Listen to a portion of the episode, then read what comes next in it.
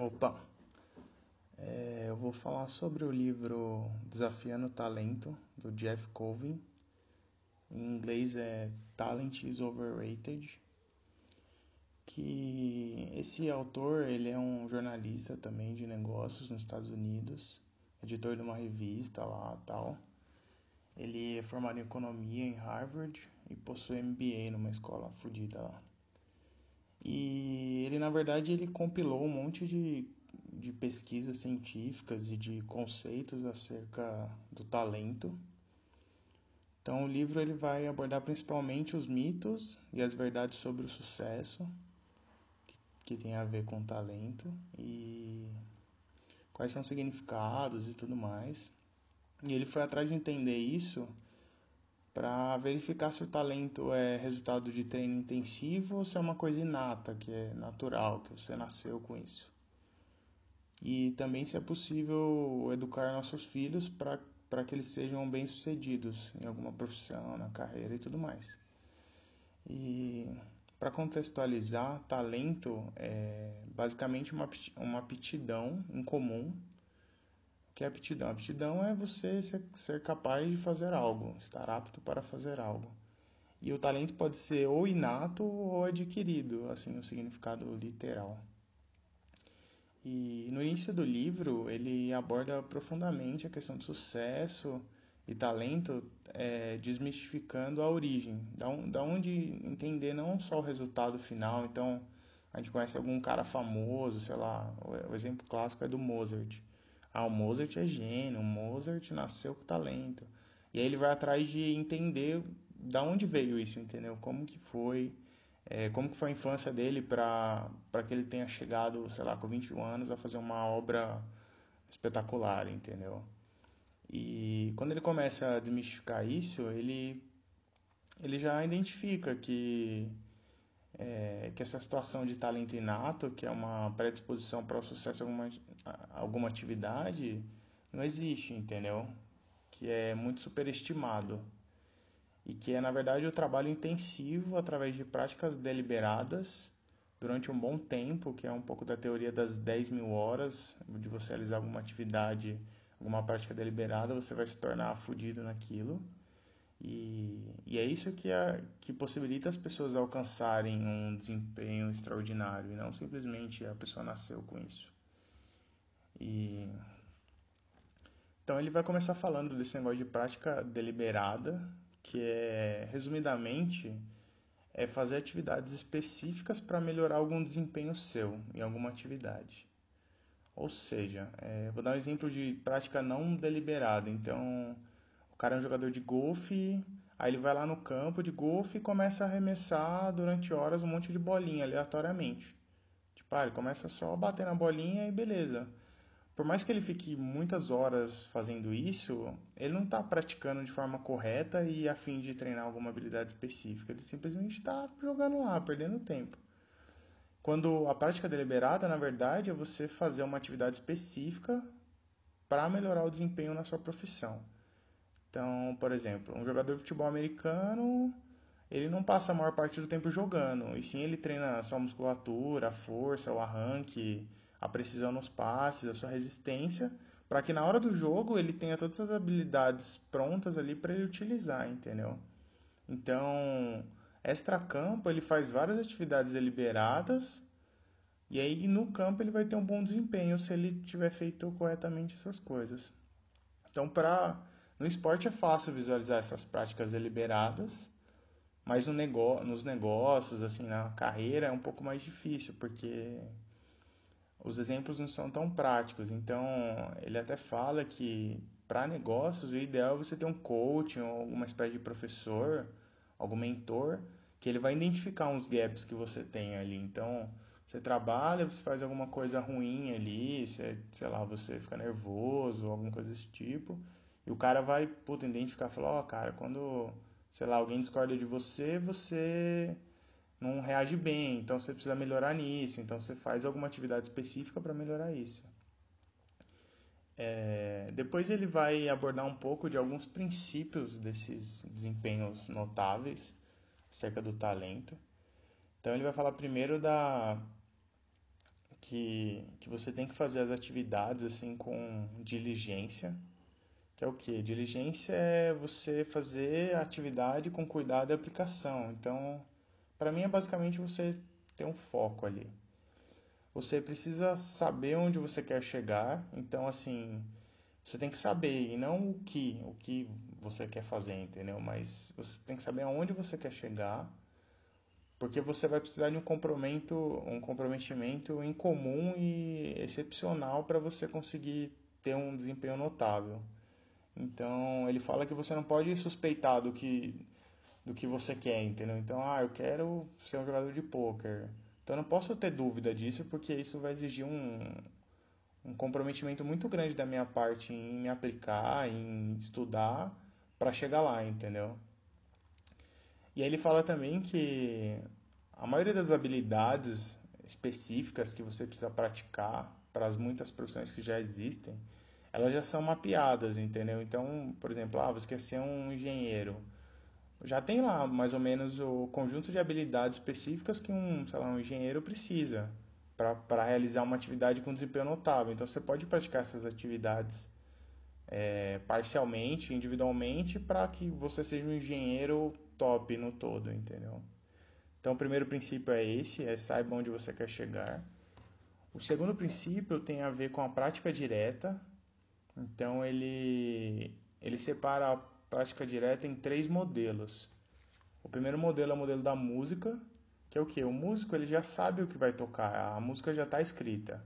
Então o que separa os especiais do, dos normais é a excelência que eles tocam essas músicas, entendeu? Então não tem muito segredo.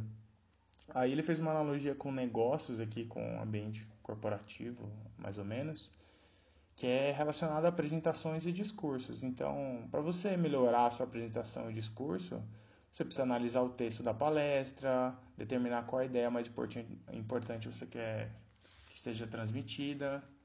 E aí dá uma dica que eu achei interessante, que ele fala assim que você para apresentação falada, quando você pegar uma apresentação que você considera muito boa, você anota os pontos dessa apresentação e depois você usa as notas para criar uma palestra do mesmo tema, sem meio que sem lembrar da outra, e depois comparar as duas para ver se você entendeu a ideia a ideia central assim do da, dessa palestra.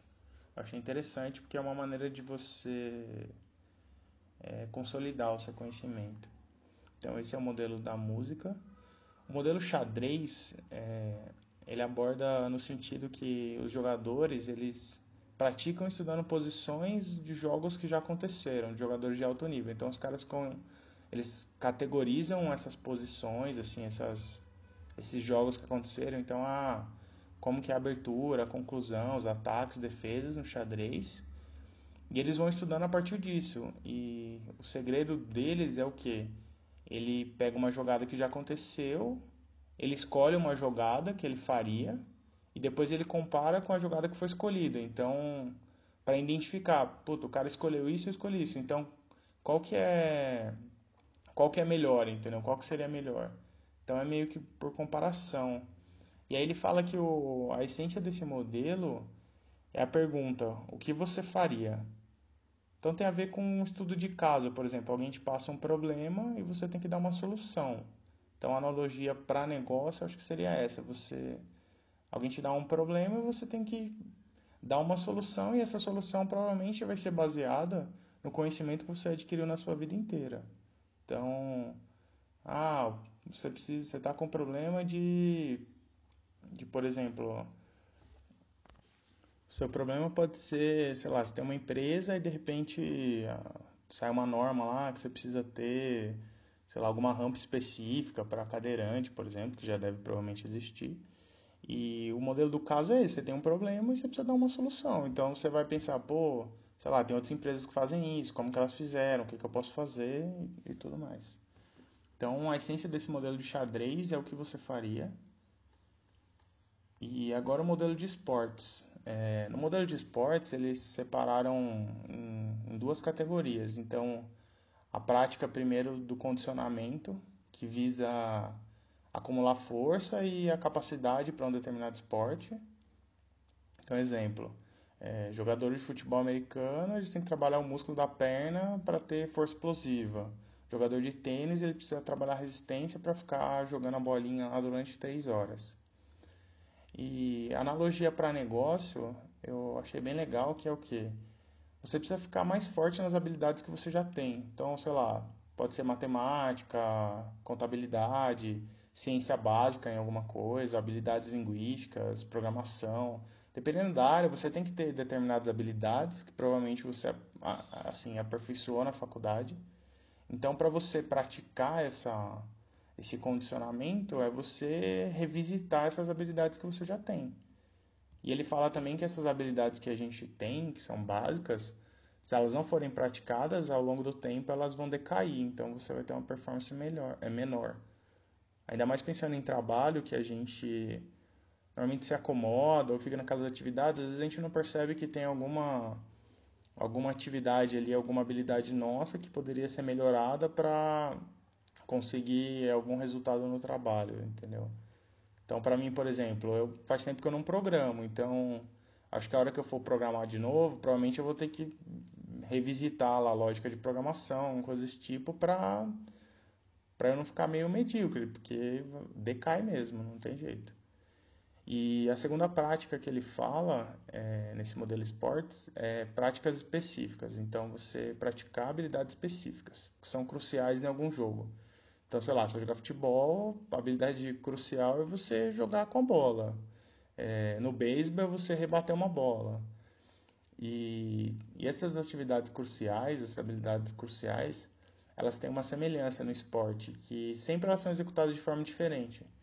Não é igual ao modelo da música, que um pianista ele sempre vai tocar a mesma nota porque a obra não mudou, ele já sabe qual é a nota. Mas para um jogador de futebol, não. Ele, dentro de um jogo, as situações vão ser sempre diferentes. Então, é, você precisa treinar essas habilidades específicas, que é um pouco do, do que eu falei do jogador de futebol americano, para você no jogo estar tá bem com isso. E, e aí ele, ele, eles apontam, é, uns pesquisadores falaram que as práticas deliberadas de atividades no trabalho são, devem ser autorreguladoras. O, o que é isso? é aquilo que você faz durante e depois da atividade do trabalho propriamente dita. Então, ele entra no aspecto da prática no trabalho, que é para entender como que você pode fazer isso. Então, ele divide entre antes do trabalho, durante o trabalho e depois do trabalho. Então, ele fala que antes do trabalho, qualquer trabalho, não, não é tipo trabalho formal, é, você tem que estabelecer metas porque eles concluíram que quem tem um desempenho médio, ou seja, medíocre, é, normalmente estabelece metas gerais. Então o cara fala, ah, eu quero vender um pedido. E os que têm desempenho notável, eles especificam mais uma meta. Então ele não especifica o resultado, ele especifica a meta, que faz parte do, do processo em adquirir um cliente, por exemplo. Então ele deu, ele falou a frase que ah, o cara para ele a meta dele não é a venda de um pedido, a meta dele é concentrar-se no modo, de modo especialmente atento em discernir as necessidades não declaradas dos clientes. Então, o que? O cara vai se atentar ao cliente para identificar alguma necessidade do cara e, e vender. Então, ele não está focado no resultado, ele está focado no processo, na jornada. Então, é bem interessante. Eu acho que para mim, por exemplo, no poker, eu não posso estar preocupado com, nossa, eu vou ganhar tanto hoje. Na verdade, eu tenho que estar preocupado em tomar as melhores decisões, por exemplo, quando eu for jogar. Então, não é, ah, eu vou ficar rico. Tem que ser, eu, puta, eu tenho que fazer o meu melhor e, e a consequência disso pode ser alguma coisa diferente. Então, isso é antes do trabalho. Durante o trabalho, ele fala da autoobservação. Então, você tem que é, ele dá um exemplo dos corredores de atletas, assim, de corrida de resistência comum e de elite. E ele fala que o, os atletas da elite, eles focalizam na respiração, contam os passos para, para tipo, manter determinadas proporções na corrida, e os caras comuns, eles simplesmente querem esquecer aquela, aquela dor ali, aquela coisa dolorida que é a corrida, e os caras de elite não, eles focam naquilo mesmo, então eles, segundo eles, eles vão ter um desempenho melhor. E esse negócio da auto-observação tem a ver com a meta-percepção. O que é meta-percepção? É você meio que sair fora de si mesmo e tentar monitorar o que você está fazendo, as suas ações. E com isso você pode encontrar oportunidades para, sei lá, para desenvolver habilidades específicas, por exemplo. Então você olha de fora e fala, pô, sei lá, numa situação, vamos falar de controle emocional, por exemplo. Sempre que alguém faz alguma coisa, você reage de uma maneira ruim ali, alguma, alguma coisa que te fala, alguma coisa específica.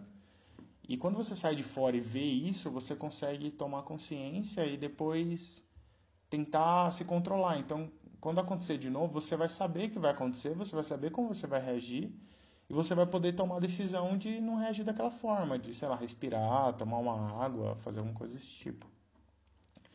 Então, isso foi durante o trabalho. Então, está falando da prática do trabalho. Então, antes do trabalho, durante o trabalho, agora eu vou falar depois do trabalho. Depois do trabalho é basicamente a retroalimentação, que é o quê? É você meio que fazer uma autoanálise do que você fez, qual foi o resultado e identificar os padrões que aconteceram. E ele fala que o exemplo clássico assim da diferença de pessoas comuns e, e as notáveis é que quando uma pessoa comum ela avalia e encontra algum erro, deu algo errado, ela sempre culpa os fatores externos, assim, os fatores fora do seu controle. Então, ah, foi a sorte, ah, choveu, no poker, ah, o baralho não me ajudou. E, e quem tem desempenho notável, normalmente ele, ele se acha responsável, ele se responsabiliza pelo erro. Ele fala, não, eu, eu errei, entendeu? Não é nenhum fator externo, eu errei. E eles tentam entender como eles podem melhorar isso, entendeu? Então isso é um pouco da retroalimentação. O último princípio, só para retomar, eu falei de dois princípios já. O primeiro é você saber onde você quer chegar. O segundo é a prática direta. E agora o terceiro e último é como aprofundar seu conhecimento. Eu não vou entrar muito a fundo nisso, que é bem denso. Mas aí ele fala assim que já deu para perceber que você se aprofundando o seu conhecimento no seu domínio, ali na sua área, através de práticas e tudo mais, você consegue, na verdade, é fundamental para o seu alto desempenho em alguma atividade. E, e aí ele fala que quando você torna o conhecimento um, objeto, um objetivo direto, então assim, ah, eu quero me tornar especialista em algo, você já aumenta a sua vantagem sobre os outros, porque você vai você meio que vai focar em aprender tudo daquela área ali, entendeu? Você não vai simplesmente. É, você vai decidir ser um especialista, então você vai procurar quem é especialista, você vai se aprofundar naqueles conhecimentos, você vai buscar estar perto desses caras, vai entender como funciona a mente deles e tudo mais.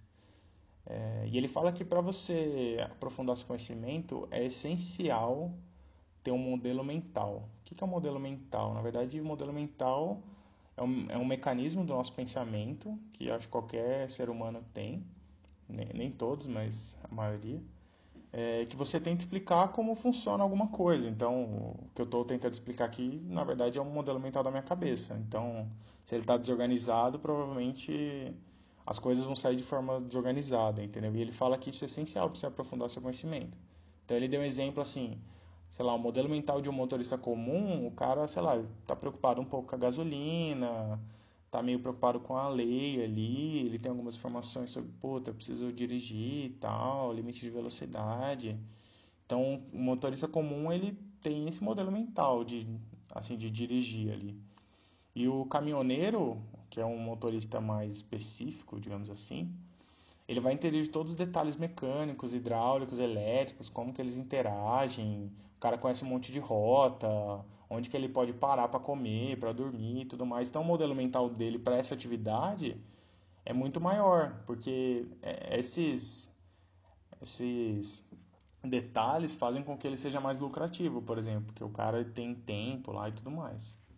Então é só um exemplo de modelo mental. É...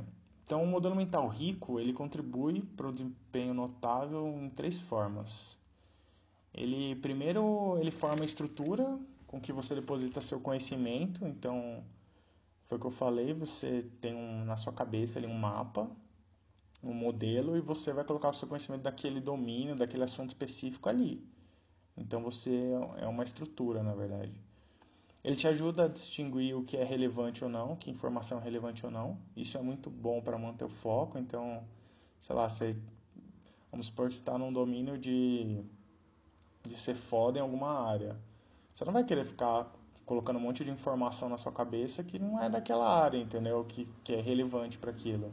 Talvez você coloque superficialmente, mas profundamente não faz sentido nenhum. E e o que eu achei mais foda nessas três formas de modelo mental é que ele te ajuda, no terceiro que ele fala, é que ele te ajuda a projetar o que vai acontecer em seguida. Então, o que, que é isso? Você sabe como seu domínio funciona. Então, você sabe como você vai alimentar ali a sua capacidade, então, seu sistema, e você sabe como isso vai afetar seus resultados. Então, você consegue prever o que vai acontecer em seguida, entendeu? É meio louco, mas é tipo assim eu estou jogando poker, então eu tenho uma lucratividade média ali de um dólar, por exemplo. Se eu for fazer um curso com um cara fudido, sei lá, fazer um coach, alguma coisa, que é uma alimentação do meu sistema, eu sei que essa alimentação vai me gerar um resultado diferente na minha lucratividade. Então, provavelmente ela vai aumentar. Então, meio que você consegue prever o que vai acontecer em seguida, porque você conhece como funciona o seu domínio, entendeu? Acho que é meio doido, mas é isso. E então esses foram os princípios. Então é, ele fala que você pode fazer muita coisa com esses princípios. É, não importa quantos passos você possa adotar desses princípios, mas qualquer coisa que você fizer já é melhor do que não ter feito nada. Então só retomando, é, você deve saber o que você quer, é, a prática no trabalho e como aprofundar seu conhecimento. Esses são os três princípios que ele aborda nesse livro. E no final do livro, ele quase no final, na verdade, ele, ele, ele dedica um capítulo sobre a idade, assim, é, como a idade pode afetar o desempenho notável. E a conclusão que ele chegou e que eu compartilho é que a idade, na verdade, ela só tem influência no tempo. Então, você pega uma criança de 4 anos e faz ela estudar. Quando ela chegar com 20, ela já vai ter 16 anos de prática. Enquanto se você começar com 30, sei lá, quando você tiver 40, você vai ter 10. Então, ele, ele fala muito que não, não tem muito a ver isso da velhice. A não serem atividades que, que a velhice seja relevante. Então, sei lá, mais para atleta de alto nível. O cara, sei lá, com 50 anos não vai conseguir competir lá numa competição fodida. Mas nos outros, nos outros campos de atuação, ele para ele não, não tem essa de, de idade não. E Aí ele fala um pouquinho de, meu, quando, quando você sabe mais, você consegue inovar mais. Quando você sabe mais, você consegue ser mais criativo. E quando você sabe mais, quando você tem mais conhecimento, você consegue ter mais sucesso. Acho que é, é bem óbvio. Mas é bacana que o livro ele vai apontando vários dados científicos, assim, de pesquisadores e tudo mais. Então não é um embasamento puramente teórico, assim, de, ah, nossa, legal, tá ajuda, eu vou falar um monte de bosta aqui. Não. É, e o cara é jornalista, então tem até a, bi a, bibliografia bem densa lá e tudo mais. E no último capítulo ele fala sobre a paixão, que eu acho que é um tema é bem amplo assim. Eu não vou conseguir explicar muito, mas ele, na verdade, ele exemplifica assim de como muitas pessoas se sacrificam anos durante anos assim é, sem esperar nenhum tipo de recompensa e, independente das adversidades, elas conseguem persistir para alcançar algum objetivo. Então ele fala que isso é paixão, então é meio que algo intrínseco nas pessoas. E aí ele discute um pouco de como você pode alimentar isso, só que segundo ele é meio incerto esse tipo de motivação, porque vai da pessoa para pessoa. E o mais importante, na verdade, é você buscar essa paixão, porque a paixão é que alimenta toda a sua energia, entendeu? Não tem muita fórmula, mas quando você descobre realmente o, o que é sua paixão, você vai perceber que ela é responsável por te mover e nas adversidades ela vai ser responsável por você simplesmente persistir, mesmo com tudo dando errado, você vai continuar querendo estar ali e tudo mais. E ele levanta uma questão, assim, quando você descobre sua paixão, você tentar identificar se você está sendo coerente com aquela paixão. Então, pô, você gosta muito de, sei lá, viajar o mundo, aí você está num trabalho formal aqui que você não pode sair daqui do Brasil, por exemplo. Então, putz, você está sendo coerente? Será que você não tem que rever o que você está fazendo da sua vida? Porque na verdade a sua paixão ela deveria te guiar para tudo. Então, para os seus relacionamentos, para o que você quer da sua vida, para a sua profissão, para a sua carreira, tudo mais. É... Então, a conclusão assim desse, desse livro, para mim, é que é um livro muito foda e ele é muito denso, assim, muito, é até pouco chato de ler, assim, não é uma leitura muito agradável, porque ele, ele pira muito, então você tem que parar para entender o que, que ele está falando. Mas eu achei interessante porque ele traz muitos estudos de casos, então ele fala da história do Mozart, do Tiger Woods e de outros caras. E ele vai abordando diversamente, diversos temas profundamente, entendeu? E, e dá para perceber que assim, a conclusão é que o desempenho notável é fruto de trabalho duro, de anos de prática, principalmente práticas inteligentes, deliberadas, que ele vai muito nesse ponto, que só para recapitular, práticas deliberadas é meio é meio que você repetir muito, você ter muito feedback, você tá focado ali em fazer alguma coisa. É... Então, você, meu, se tornar especialista ali em algum assunto, entendeu? Você nunca ser complacente com as coisas, então sempre ter uma retroalimentação ali. É... Então, acho que é isso. Então, a, a mensagem que eu peguei, assim, o insight resumindo tudo isso que eu falei, é basicamente, meu, trabalhar duro e de forma inteligente. Então, tentar entender qual que é o seu domínio, o que você quer se especializar e, e ver qual é a melhor forma de, de fazer isso e não simplesmente ficar lá atacando bolinha de golfe para lá e para cá. Beleza? Então, esse foi o resumo do livro Desafiando o Talento, do Jeff Colvin, é, que é um jornalista fudido. Isso aí.